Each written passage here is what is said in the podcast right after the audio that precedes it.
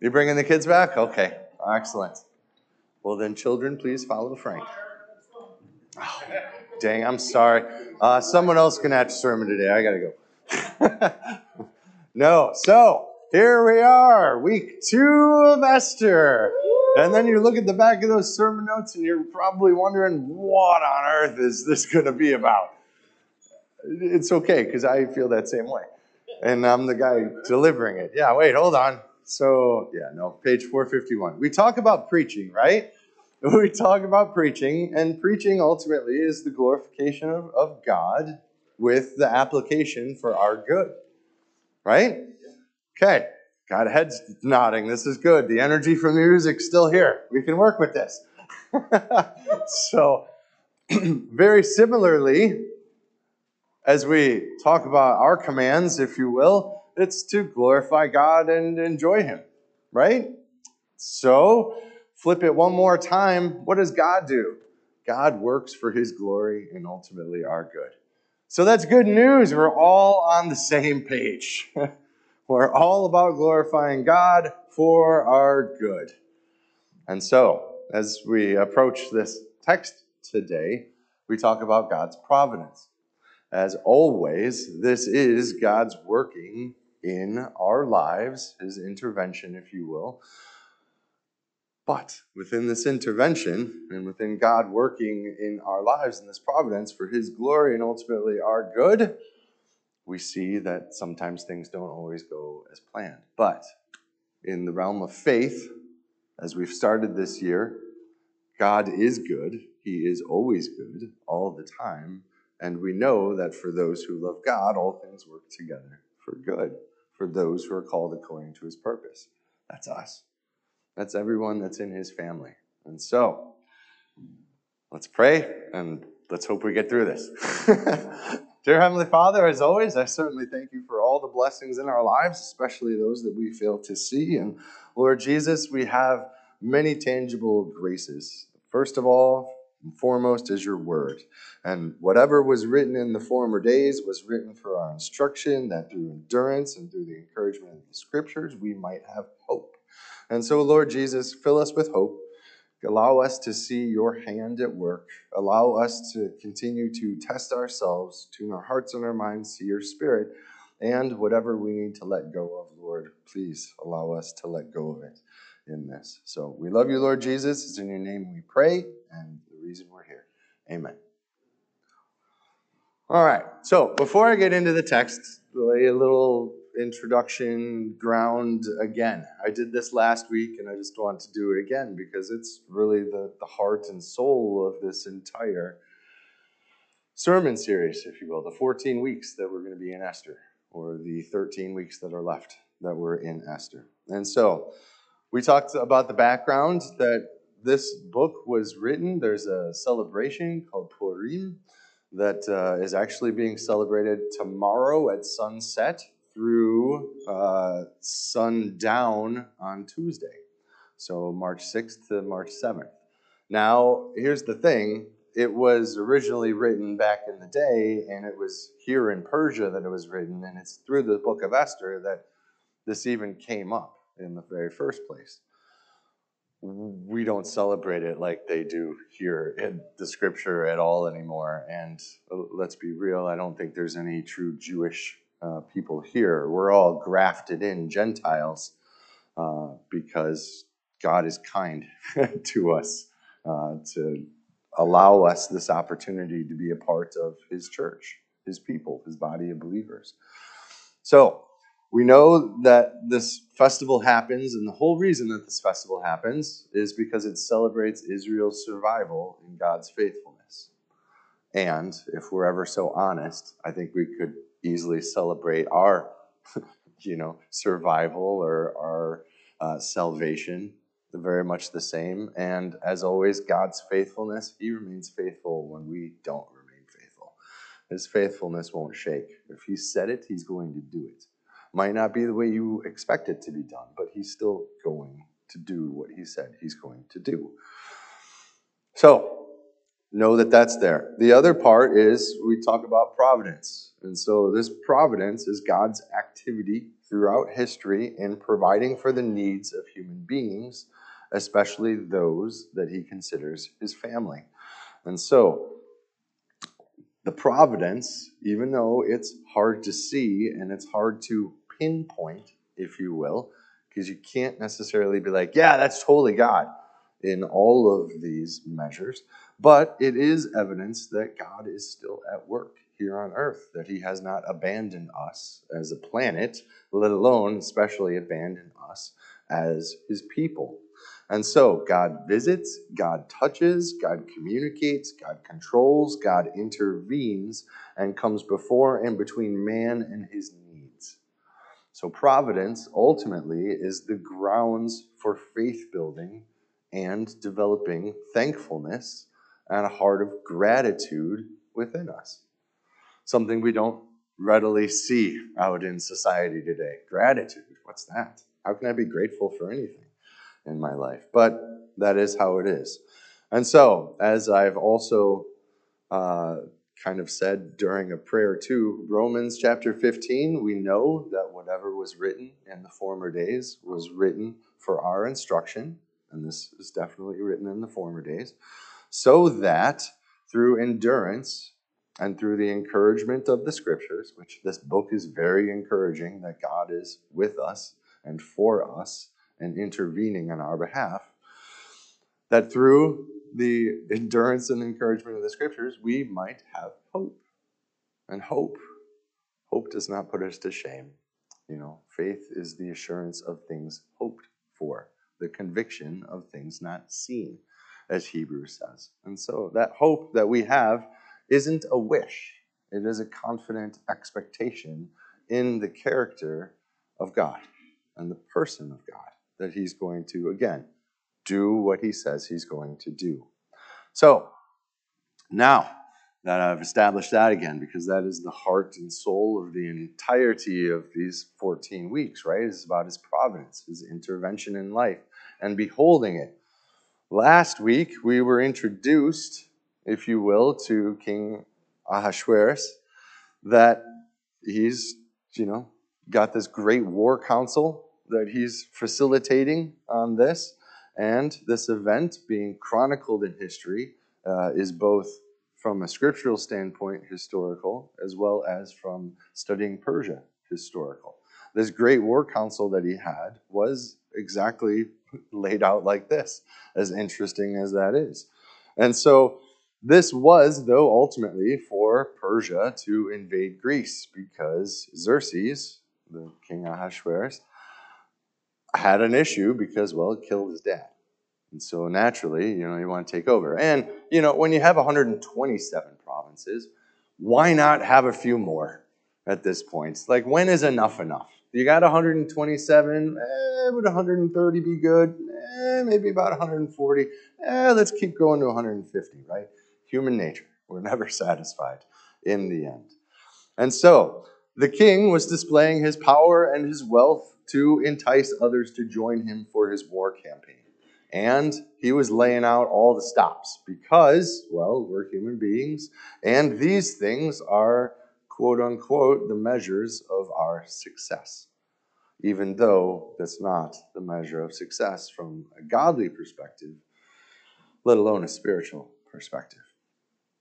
So that brings us to today and the four verses that we have today. You guys ready? All right. All right, let's do this. So, verse 9. Queen Vashti also gave a feast for the women in the palace that belonged to King Ahasuerus. On the seventh day, when the heart of the king was merry with wine, he commanded Mehuman, Biztha, Harbona, Bigtha, Abagtha, Zethar, and Carkas, the seven eunuchs who served in the presence of King Ahasuerus to bring Queen, Va- to bring Queen Vashti before the king with her royal crown, in order to show the peoples and the princes her beauty, for she was lovely to look at. But Queen Vashti refused to come at the king's command, delivered by the eunuchs. At this, the king became enraged, and his anger burned within him. It's burning like hemorrhoids. No. okay. Oh, man. Did he really just go there? I did. I'm trying to bring a little levity to this. So, a lot of a lot of this is always talking about preaching ability to glorify God and still making it applicable for man, right? And there was a lot of questions. I had a lot of questions too in regards to all of this. But something really important, especially as I was studying this, and I think it's important for us, is the ridiculousness of our assumptions that we may or may not have, that we include into a text as we read it. One of the unfortunate shortcomings that we all have, we all have it, is that we put ourselves into the story and we put our current culture into the story. We put our current trials and challenges into the story. But here's the thing this story was written 2,000 years ago. What's the culture that was going on at this time? Well, this is actually more than 2,000 years ago, but you know what I'm saying that what's going on. So, a part of hermeneutics, which is the study of how to interpret scripture properly, is to go back and to understand, you know, the culture of the time. But more so, the simplest and easiest question, because most of us aren't going to go into history books and be like, hmm, what was the Persian Empire like? Let's be honest, most of us don't really care what the Persian Empire was like because, well, Persian Empire is not around anymore. So, why do I need to know about the Persian Empire at all? And so that's not the point of any of this, too. But the author's original context, the better question to ask is what is this passage about? What is the author trying to communicate in this? Now, as your pastor, you know that as a preacher, too, I you know listen to other pastors and preachers that have been around the block longer than I have. And I listen to old timers as well because, you know, the theology is still the theology throughout all of history, like that doesn't change. The application might always change for us as humans because, well, we're living in this time now. And so I want to start by telling you what this isn't because so many people have made this short little passage into something that it's not. When you look at this, first and foremost, do you think ultimately this is about marriage? Do you think this is about a king and a queen's relationship? Some people do. I heard stories, a sermon, if you will, about how, you know, the king and queen needed to, you know, whatever. And I'm like, where on earth in these four verses do you get the need that the king and queen, A, had this amazing, happy marriage and everything else, let alone does it say that they were married, let alone when you know the Persian culture and you know a king. I mean, look at King Solomon that dude had more wives and harems and everything else. Like, why would this, why would Xerxes be any different in that regard? Like, yes, we talk about, you know, you think about a king and a queen, but there's a multitude, a plurality of queens, if you will. Just like in his harem, there's a plurality of women. And certainly not saying that that's, that's right, but that's the reality of where we're at. And so to understand that, but this has nothing to do with marriage. How about obedience to authority? Like this has been used and abused. And I've heard someone couple it with Ephesians chapter 5, like, yeah, women, this is why you should submit to your husband. Like, holy cow, are you destroying people and crushing them underfoot when you preach something like that? So, this is not an obedience to authority. How about women's rights?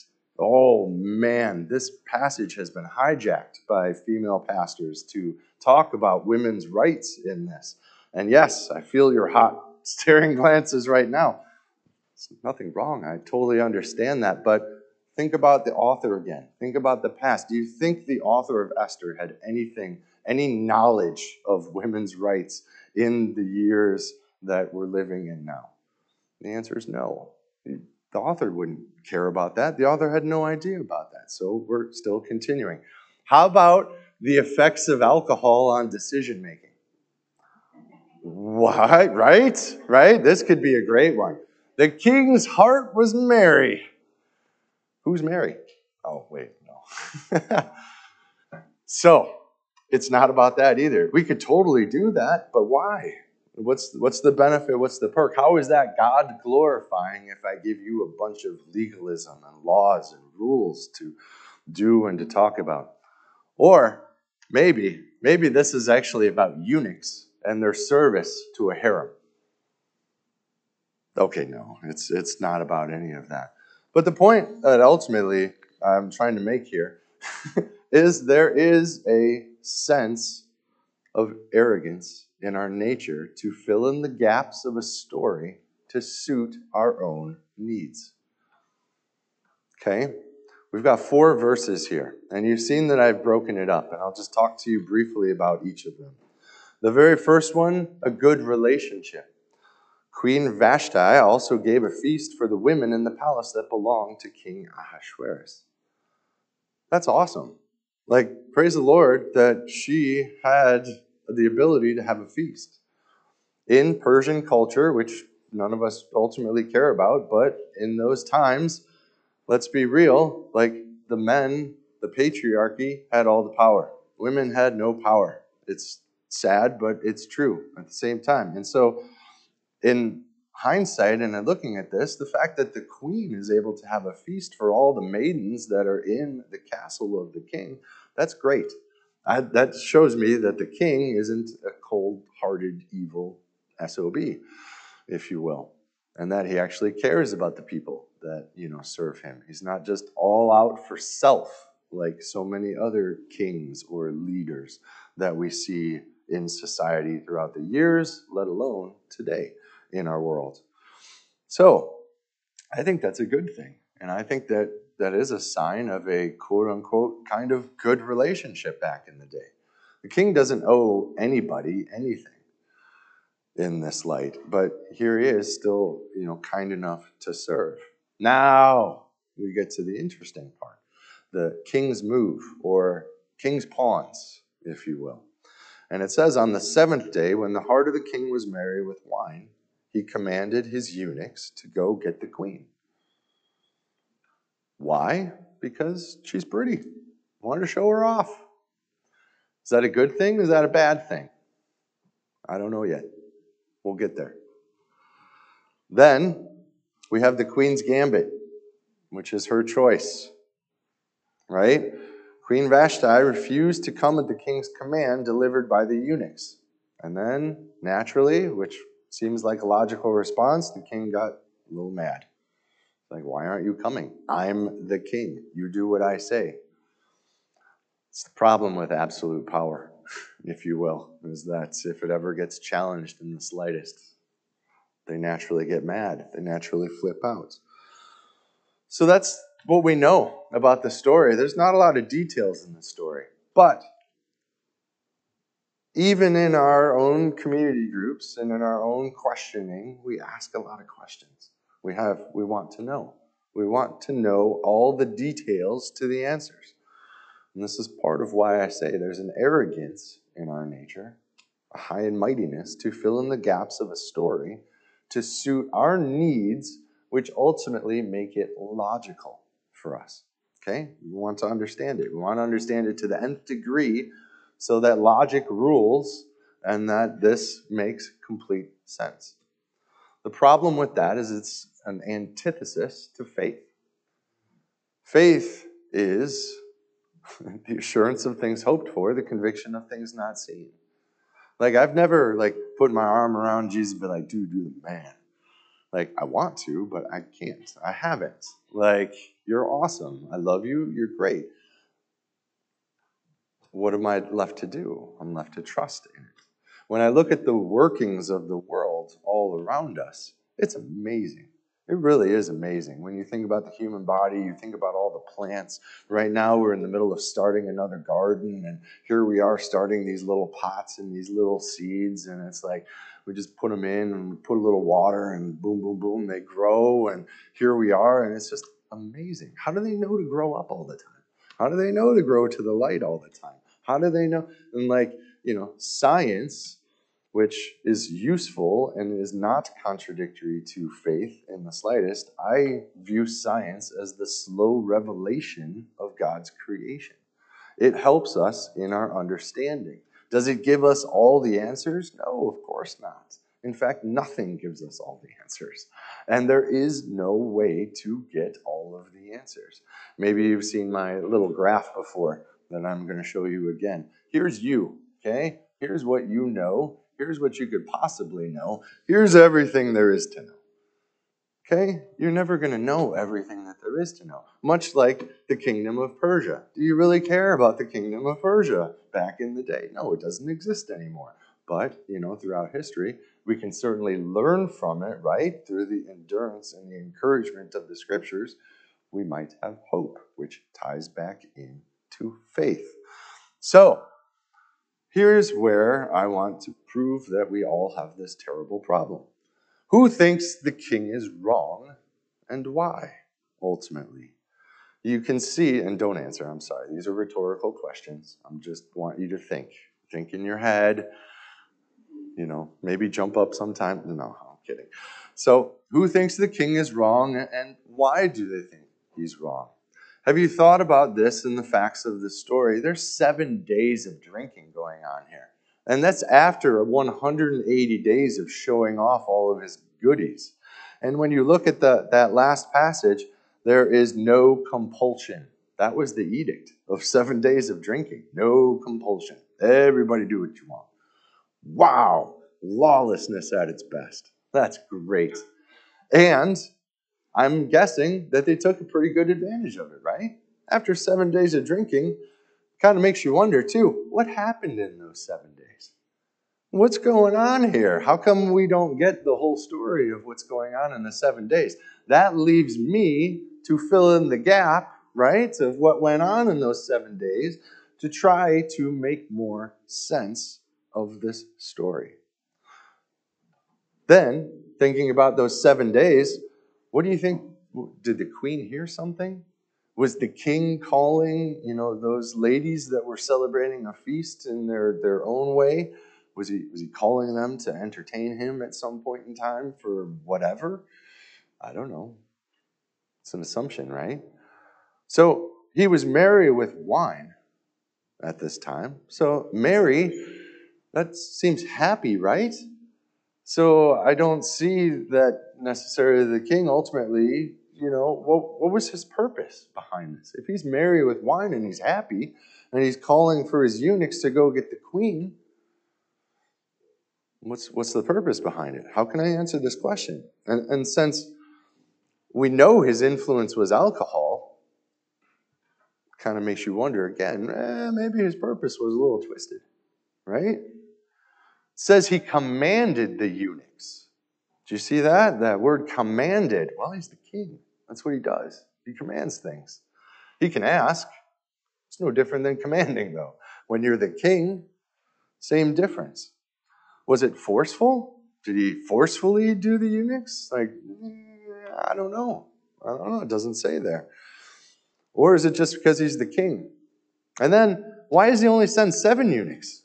Wouldn't 10 have been better? Maybe he only needed two eunuchs. Maybe seven eunuchs intimidated the queen. She's like, no, seven of you guys came. I'm, I'm out. Like, if, if there were two or five, this would have worked okay. But because there's seven, it didn't work. Like, maybe if there was 10 or 12, I'd reconsider. But because there's only seven, I'm going to decline. Do you think that might have happened? Something like that? You see the speculations and the stories here. Now, who thinks the queen is wrong? and why. Have you ever thought that maybe she misplaced the royal crown and was embarrassed? Did anybody give her that out? Anybody give her that grace that she's like, oh, he wants me to show up with the crown.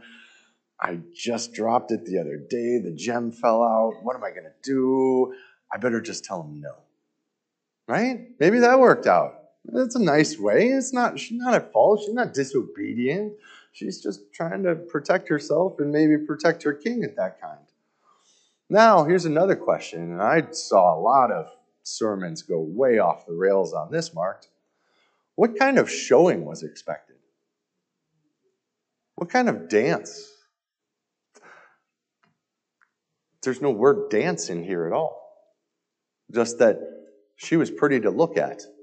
And then, because she's pretty to look at, so many people jumped the gun to the negative, like the pornographic type of response to this that, oh, well, she didn't want to dance naked before a bunch of guys, this, that, and the other. And the queen actually is, you know, by denying the king, helping to save his face, blah, blah, blah, blah, blah. And I'm like, where did they get this from?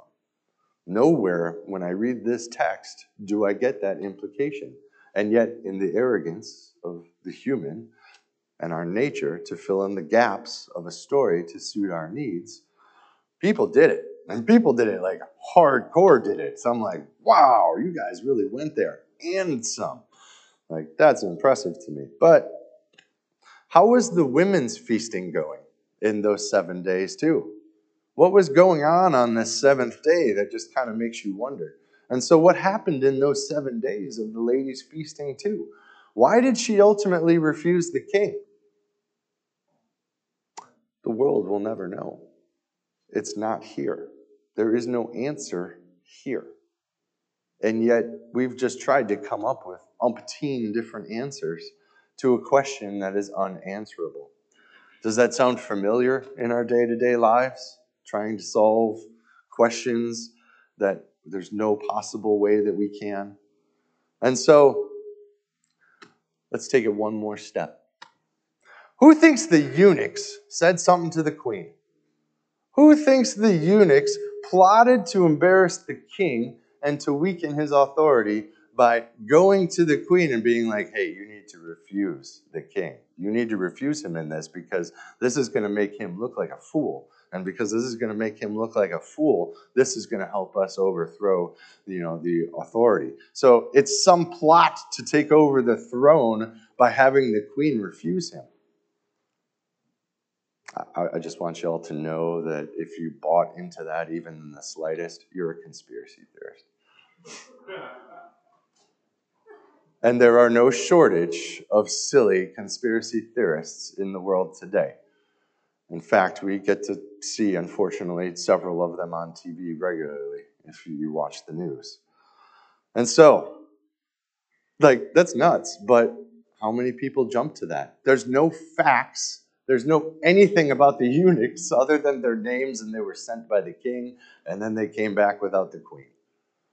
Oh, yeah, let's assume that they have a plot to overthrow the throne. That's nuts. Absolutely nuts. It's kind of like that QAnon thing where people eating and drinking babies. Like, what is wrong with you people? Like, I'm sorry. I shouldn't have gone there. We'll stay on the text. But but it's nuts. It's nuts out there in the world and you know that.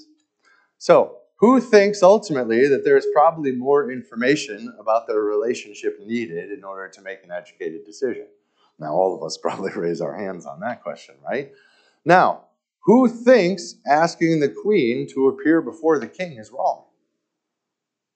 Hopefully, nobody, because that just kind of makes sense in a relationship, right? You know, there, there are roles and responsibilities within that. So, the last question here Who thinks we read too much of ourselves and perhaps our emotions into the text sometimes?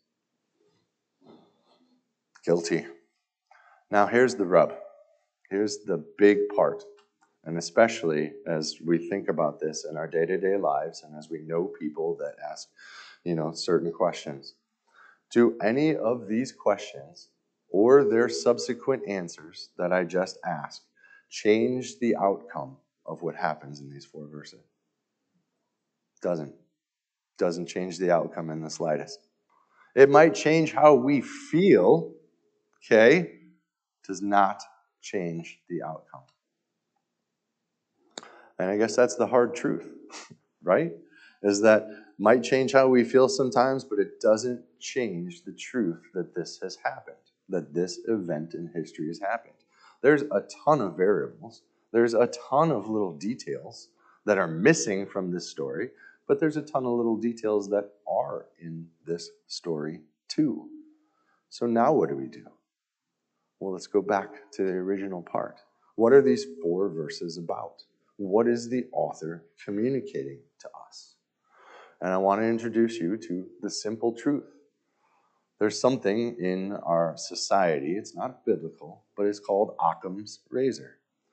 And if you know anything about Occam's razor, it states that the simplest explanation is the right answer, is typically the right answer. There's no absolutes, but Occam's razor, you know, invented by William of Occam back in the day, uh, again, was a way, he was a theologian too, believe it or not, but as a way of, of testing. The easiest answer, the simplest explanation is usually the correct answer. A lot of us play word salads, right? Where we're gonna we're gonna puff this up. I mean, look at all those questions. All those questions we just talked about are, I think, are valid questions. There's a lot that could be gleaned from the information if we knew it. The problem is we don't know it. We're not the author of the book. We're never going to find out. The author of the book isn't alive anymore. I mean, yes, there's the Holy Spirit that interprets for us, but at the same time, the original author of Esther isn't around. So, you know, the point and the purpose of what they're trying to do.